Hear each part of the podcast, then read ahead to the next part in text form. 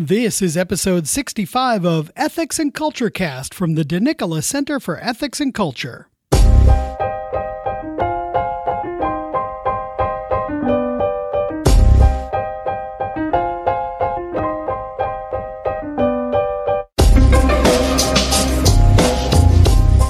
Welcome to episode 65 of Ethics and Culture Cast from the University of Notre Dame's DeNicola Center for Ethics and Culture.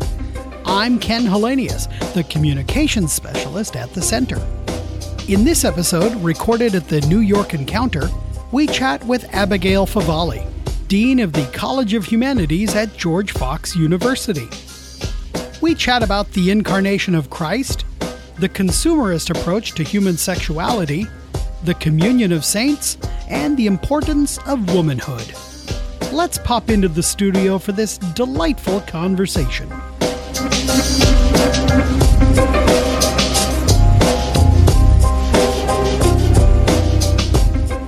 Abigail Favale, thank you so much for coming to be on the podcast. Yeah, I'm happy to be here. Tell us a little bit about yourself. Where are you from? Where did you grow up? What did you study? Those sorts of things. Sure. Uh, so I, I'm a child of the Intermountain West. I was born in Idaho. I had um, a childhood in Utah and then moved back to Idaho for high school. So I lived really in the Mormon Belt, is what I call it, like Yeah. eastern Idaho to down through Utah.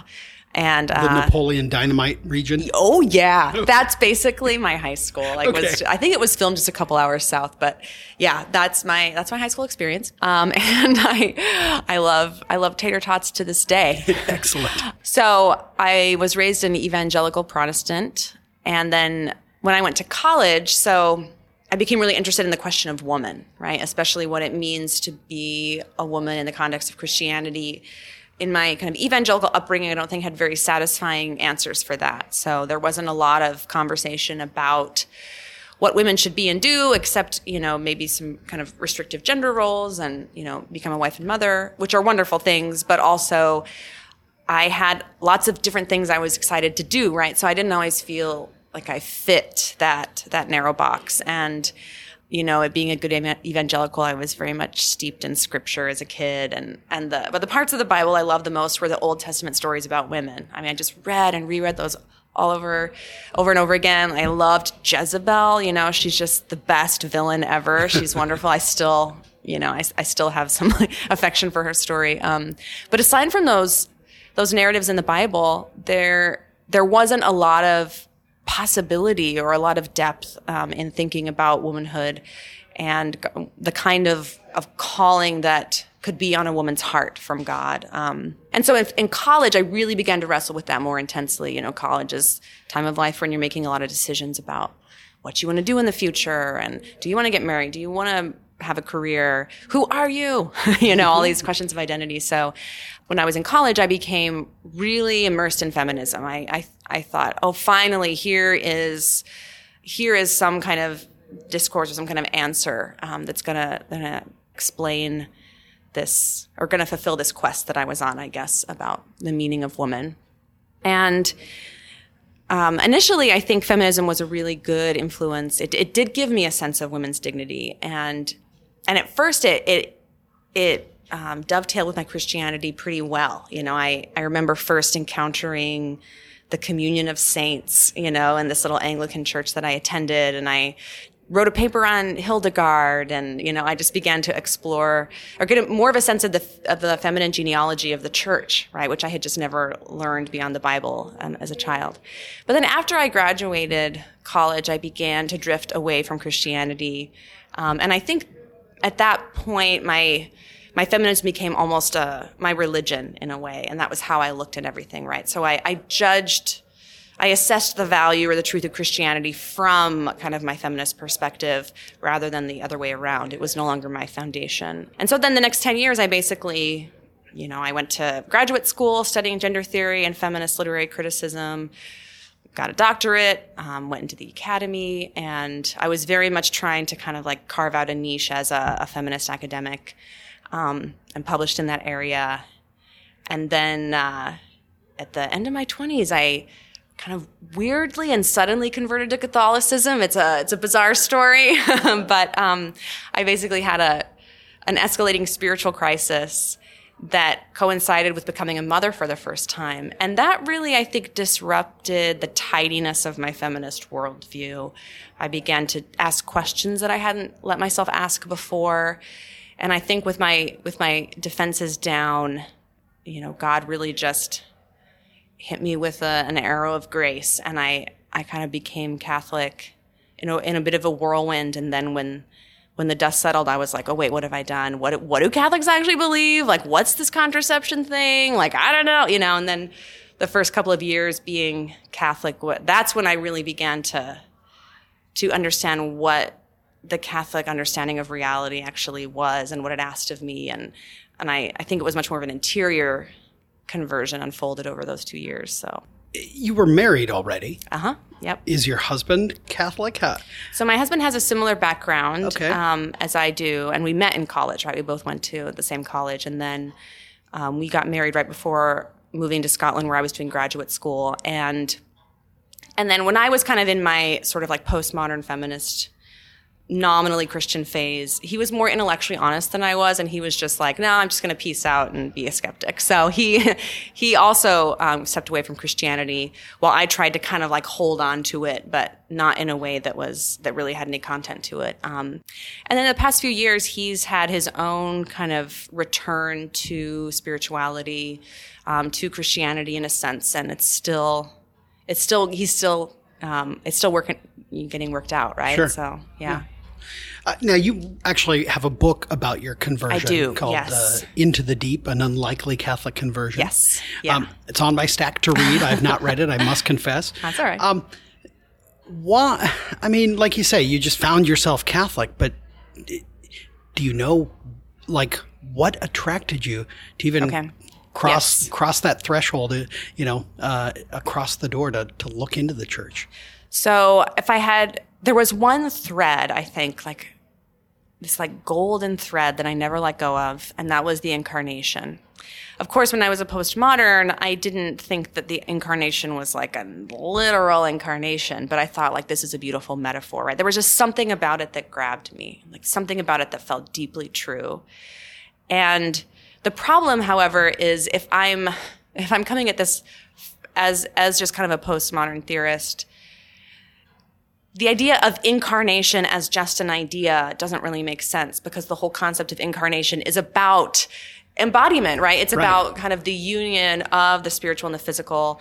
Um, and so I kind of realized that, like, if I'm going to be serious about this incarnation, then it can't just be a, an idea I kick around or a nice metaphor I tell myself. Um, I remember I was I was really haunted by a line I got from Flannery O'Connor where she she describes having a conversation with someone saying, "Oh, the Eucharist, it's such a beautiful symbol." And she responds, "Well, if it's just a symbol, then to hell with it." And that idea haunted me because I was like, "Oh, this is how I view Christianity. This is how I view the incarnation. All these things that I supposedly treasure, I really think are just symbolic. And if that's true, then yeah, you know, to hell with it, right? Like, if this can't offer any real conversion. So, um, when I had this longing to follow that thread of incarnation more deeply into Christianity, but my my feminism was holding me back, especially from Catholicism. There was a lot that attracted me to Catholicism.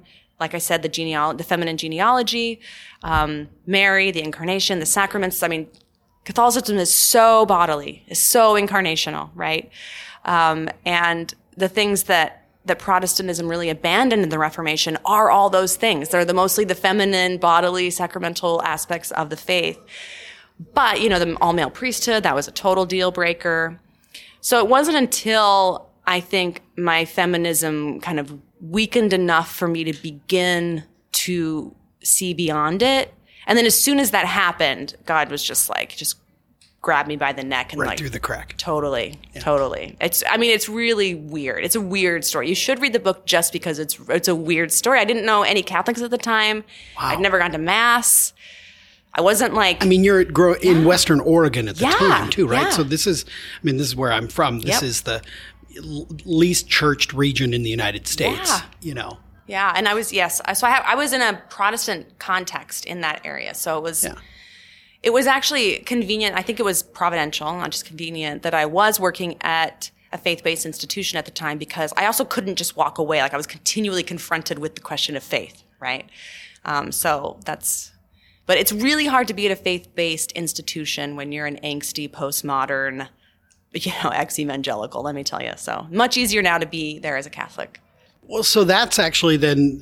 I mean, you're at George Fox, Mm-hmm. and, and being a you're college dean. I mean, you you have Yes. significant responsibility Yeah. in formation, uh, and so how are you? How, how do you fit in there as, as a Catholic? At, You know, I like I said, it's actually been really a lot easier being there now that I have a much a, a much stronger faith, right? So I I take spiritual formation really seriously, and George Fox is an evangelical Quaker school, but um, and all the Hoover all the went there. What? Herbert Hoover went there. Oh yeah, Yeah, I like mean- claim to fame. Yeah, Yeah, exactly. Um, yeah. So it's, but it's very ecumenical. So all the Christian, are, all the all the faculty are Christian, but the faith statement is really just creedal. You know, it was just funny because Quakers are non-creedal. But anyway, um, yeah. So I think there's so much shared ground in you know small O Orthodox Christianity. So it's that's where I kind of focus. and face and in a way we need to link arms because there aren't Absolutely. many Yeah. this is this is already countercultural for western oregon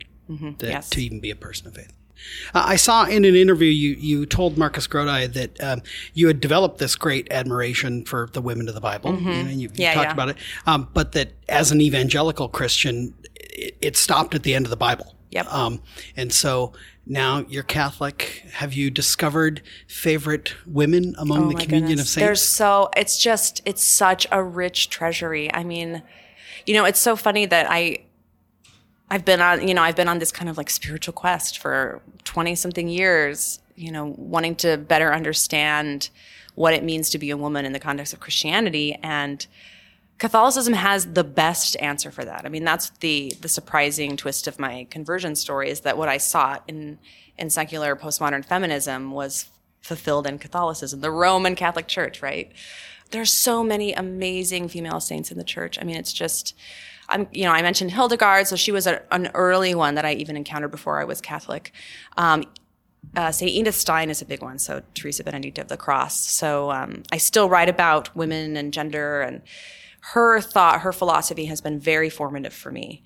Um, so she's she's also someone I've also really de- recently developed um, a devotion to Joan of Arc. So I actually have a huge tattoo of Joan on my man. arm that I got in January, right? Because I had an experience last summer i had a close friend who died and i was giving the eulogy at his funeral. And i had this experience that unlike anything i'd ever felt before which was this i i guess the only way to describe it is like i, I felt the power the full power and truth of the gospel and especially the resurrection in that moment. I just felt this like this strength and this conviction that was absolutely from the holy spirit you know? It wasn't this euphoric like you know hands in the air kind of thing. It was just like this power this sense of like strength and conviction. And it was so i knew it wasn't going to last right? But i was like i need to remember this. And so joan for me you know represents um, that that kind of strength and that that calm collected convicted rooted faith and and so i've been kind of leaning into into that um, and and praying praying to her more and having her be kind of a, a guide for me so those are two more recent women that but it's so that's what's so wonderful you know they just like suddenly uh, a, a saint will come out of nowhere and really become almost like a mentor Yeah. and it's really wonderful a friend. yes Yeah. yeah Yeah.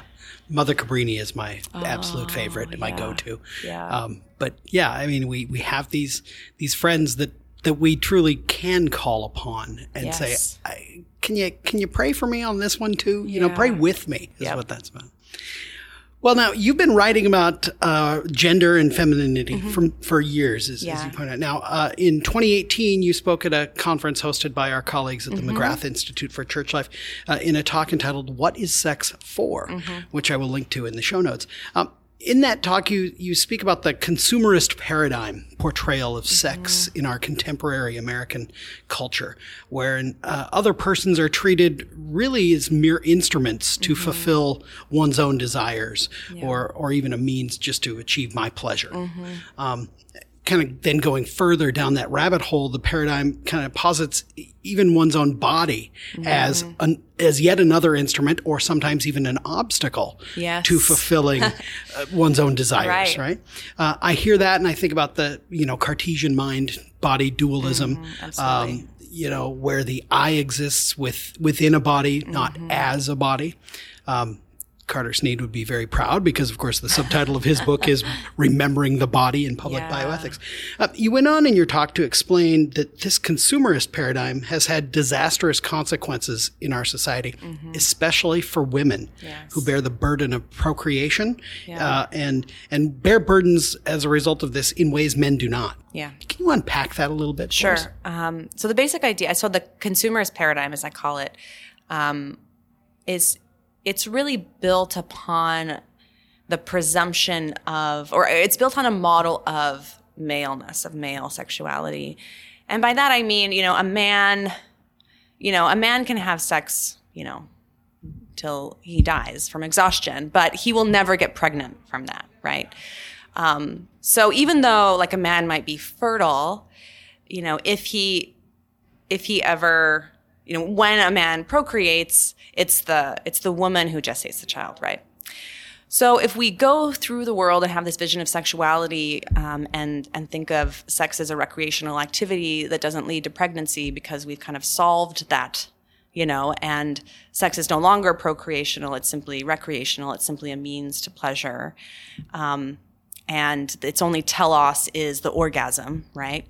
Um, well, the problem is when that doesn't work out, and when the procreational potential of sex is actualized, it's always women who carry the burden, mm-hmm. right? So I think basically we've kind of sold a bill of goods, sold women a bill of goods, basically saying like, we've freed you from your femaleness because of, you know, through contraception and access to abortion. And so you can now be just as sexually free and sexually autonomous as men. Um, but the problem is when a woman gets pregnant, you know, she's, she has to either, um, raise the child herself, you know, give it up for adoption or, you know, kind of violently have an abortion. So it's there's there's a cost to her, yeah. right? And so that's kind of what I mean that you know modeling this consumerist paradigm on um, this this idealized male biology and then kind of having this strange cultural amnesia about female biology um, has has actually done women a disservice because now there's just a cultural expectation that well women won't get pregnant and then when they do it's kind of their fault and their their thing to deal with it's their, their problem. problem. to deal with mm-hmm. yeah well now you presented at the 2021 DCEC Fall Conference mm-hmm. uh, on human dignity as part of a power packed panel uh, alongside Erika Bachiochi and Leah Libresco Sargeant in, in a session on the, the dignity of the sexed body. Right. And so it's very much related to what we were just kind of talking right. about, right? Um, your contribution was a reflection on the loss of the connection between woman and female. Yes. And like I say, you know, this is a continuation of that that line of thought we were just discussing because the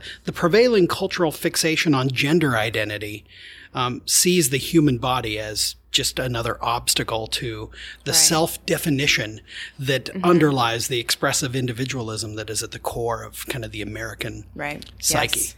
Um, but I ask, what can be done? I mean, do we? First off, why is it important that woman and female be, you know, reconnected as you kind of uh, spoke about in your talk? Right. Well, yeah, I think why is it important? Well,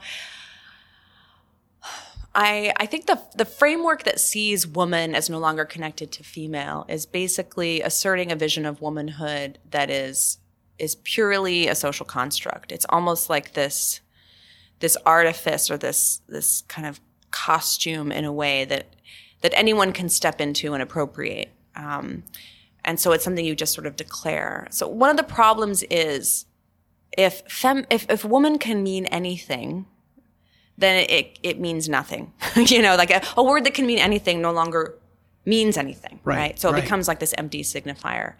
Um, and then if you attempt to define it in a certain way that still makes it open to anyone who wishes to to um, inhabit it, then it tends to look a lot like just asserting pretty regressive stereotypes. So you know, well, you are a woman if um, you know you have what look like breasts and you wear high heels, or you know, you present yourself in a certain way.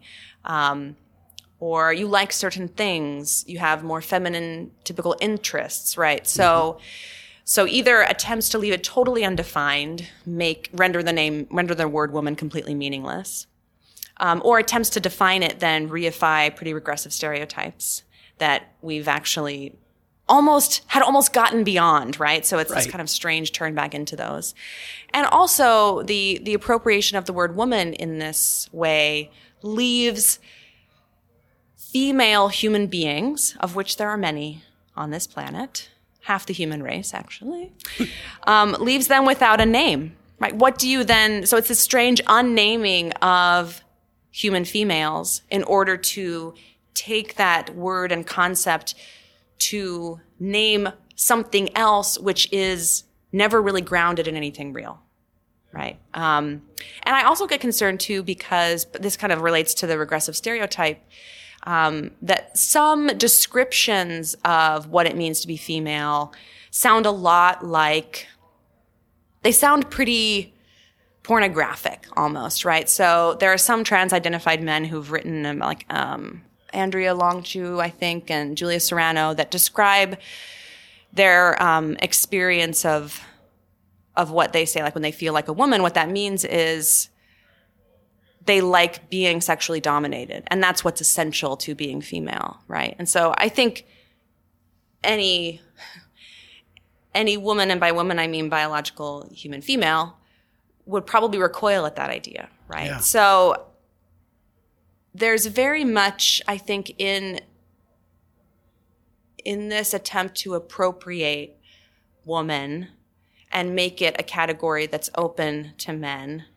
Um, there has been this unnaming and even this dehumanization of women um, and this forgetting of bodily reality you know that that honestly does kind of seem like um, you know a, a male luxury in a way right? Like you you know yeah because you don't you know you're not actually having to deal with the the things that um, women have to deal with in terms of like menstruation or pregnancy or lactation right these very real and very bodily things that are just part of part of the the female experience and I think this relates back to, in some ways, the, what we were talking about earlier with the, the consumerist paradigm of sexuality. Because I think one big cultural shift in, in both of these things is the, the acceptance of contraception in our culture and how that has reshaped our moral imagination. And so what it, what it means to be a woman now is no longer connected to procreative potentiality, but it's really about just sexual pleasure and sexual desire, right? It's like this pornified definition of what it means to be a woman. And so as long as you can approximate that in some way, that's all it takes um, to kind of uh, achieve that category, right? But in all this debate, it's very, it's never really clear, like, what are the necessary and sufficient grounds for being a woman, right? No one can really answer that. Or if they try to answer that, it will lead to some of the dissatisfying um, responses that I've just discussed. Yeah. Yeah, I see that on Twitter. People are like, just define woman for me. And Yeah, that what is yeah exactly ignored. like when you say identify as a woman, like what is the thing you're identifying as, right? Mm-hmm. So there's there's almost this sleight of hand happening where there's like a, a simultaneous rejection of the definition of woman as a as a human female, and also this reference back to that definition, right? Because usually someone who is is is trying to appropriate that idea is somehow mimicking the appearance of a human female, right? So the meaning is both deflected and and held onto in a, in a way that just really doesn't make sense. Yeah, yeah.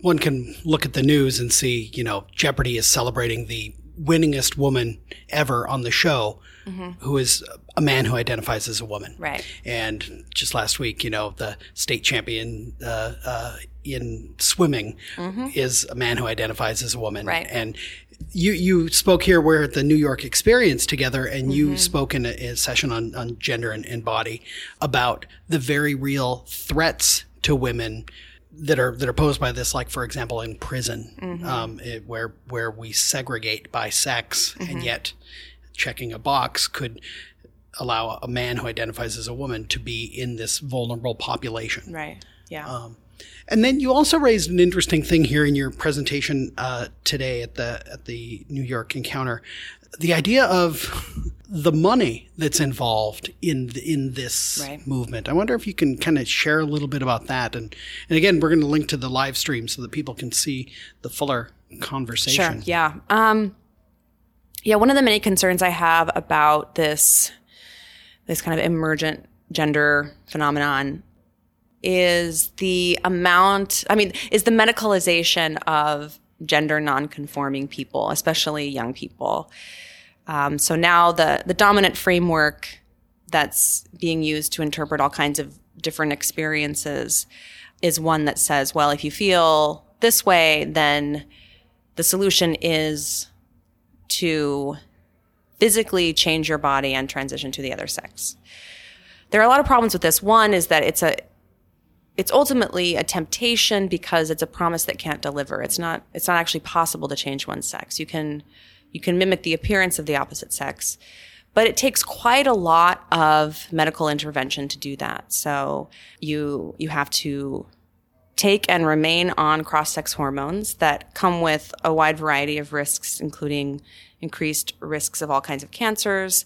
Um, for example, a, a woman who takes cross-sex hormones. Eventually, after about five years, it's recommended that she have a hysterectomy because her her uterus will atrophy. Right, so starved of of estrogen, then the the female reproductive organs start to atrophy, which is incredibly painful, and then so that leads to sterility as well. So there, you know, increased risk of stroke. There's all kinds of of medical risks here, and certainly with very invasive surgeries and also it's very expensive, right? So one one trans person named Scott, I, I, think it's Scott Newgent. I'm not sure now if I have his his last name right, but so Scott describes his transition as costing almost a million dollars, right? So if you if you just kind of take that one example and then think about you know the the exponential increase of the number of especially young people who are now kind of coming out as trans and being put on this conveyor belt um, to medicalization. There's just so much money to be made right? Because you're medicalizing someone for life. Like right. this if, if you if you choose to mimic the appearance of the opposite sex that has to be an effort that's continually sustained or your biology will reassert itself right? And then some of the effects are irreversible. So it's um, it's hard to come back from that as well if you change your mind and I, I worry about this in the US especially. So in, in Europe, there are countries who are actually correcting who are starting to correct some of the excesses here, like Sweden and Finland are really rolling back almost entirely on um, transition for minors. And the UK, there's there's quite a significant pushback as well, but that's not happening in the US. And the US is is a big country, and we have a very decentralized and profit-driven healthcare system. And I, I think there's an enormous amount of money to be made on and there are you know like planned parenthood for example has has already kind of jumped on this train. And so it's um, they you're able to go and get cross-sex hormones there without without being seen by a doctor without going through any kind of psychological assessment. You can just go in and walk out with a, a prescription immediately and you know if you go to their website I, I wrote a book on on all this and so I, I did this research you go to their website it will mention some of the side effects, but they're all, they only mention the cosmetic ones. They don't even mention sterility as a possible side effect, and certainly not organ atrophy. They mention things like body hair or, you know, baldness or, you know, voice changes, right? These kind of superficial cosmetic changes. And again, there's a lot of money to be made there, right? So that's something that I, I really worry about. I, I hope that the lawsuits will start to happen as more and more young people um, and, and we're, we're seeing that, right? The numbers of, of detransitioners, those who have gone through some aspect of medical transition and then turned back to re-identify as their, as their natal sex. We're seeing some lawsuits begin to happen. And I'm hoping that that, I, I, I'm thinking that's the only thing that will really stop this juggernaut from, from totally taking over in the U.S. Yeah. Wow. Well, now you are a professor, a college dean, mm-hmm. a writer uh, in multiple genres, including essays, short fiction, literary criticism, gender issues. Uh, your newest book, The Genesis of Gender, uh, will be published shortly here by Ignatius Press. What are you working on now? What's next? I'm taking a breather. Yeah. um, yes, that's a great question. So I have another book on, under contract with Ignatius, but I don't know what I'm going to write on yet. Okay. So I'm kicking around a few ideas. Right now, I think because the the Genesis of Gender is about to be released in May, so I'm kind of taking a breather for a little bit and waiting for because there'll, there'll probably be some, you know, book promo stuff and you know, and there really is so much I think to be written about this, and I think there's such a need for thoughtful and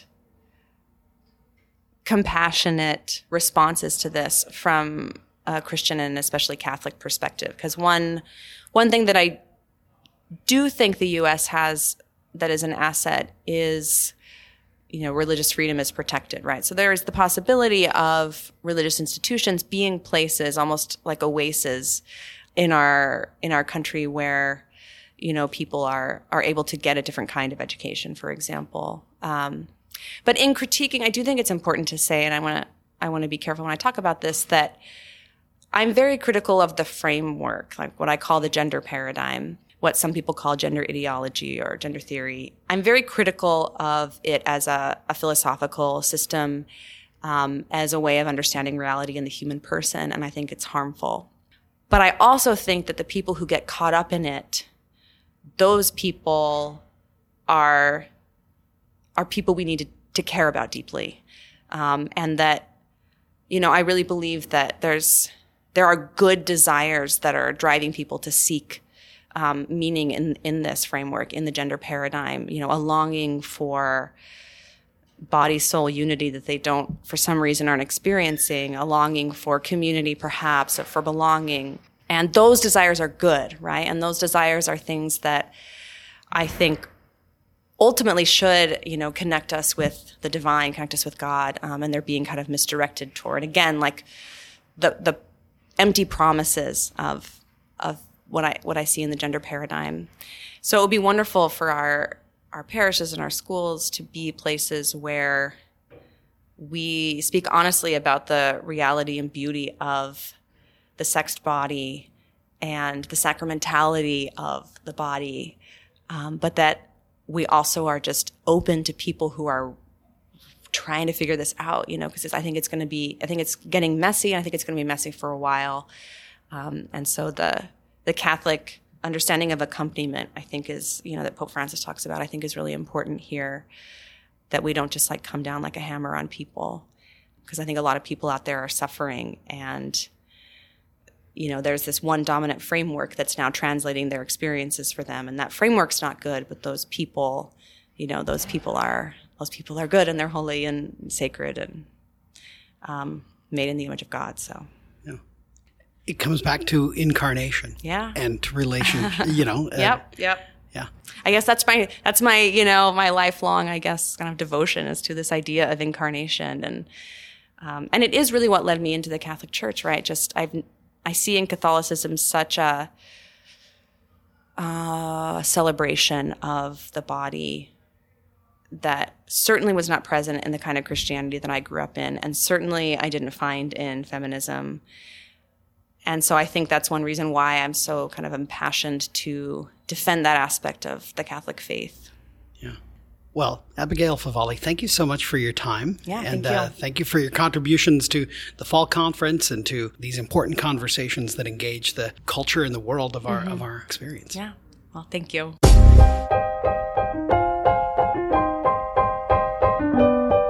Thank you to Dean Abigail Favale. In the show notes, you'll find a link to her books, to several of her presentations, and to her personal homepage. Thank you also to our hosts at the 2022 New York Encounter, sponsored by the lay Catholic movement Communion and Liberation. Learn more about the New York Encounter and CL in the show notes and at clonline.org. Subscribe to Ethics and Culture Cast so that you can always get the latest episodes by visiting ethicscenter.nd.edu slash podcast. We would love your feedback. Please review the show on iTunes, Google Play, or wherever you get your podcasts, and email your suggestions to cecpodcast at nd.edu. Our theme music is I Don't Know by Grapes, licensed under the Creative Commons Attribution License. We'll see you next time on Ethics and Culture Cast. Until then, make good decisions.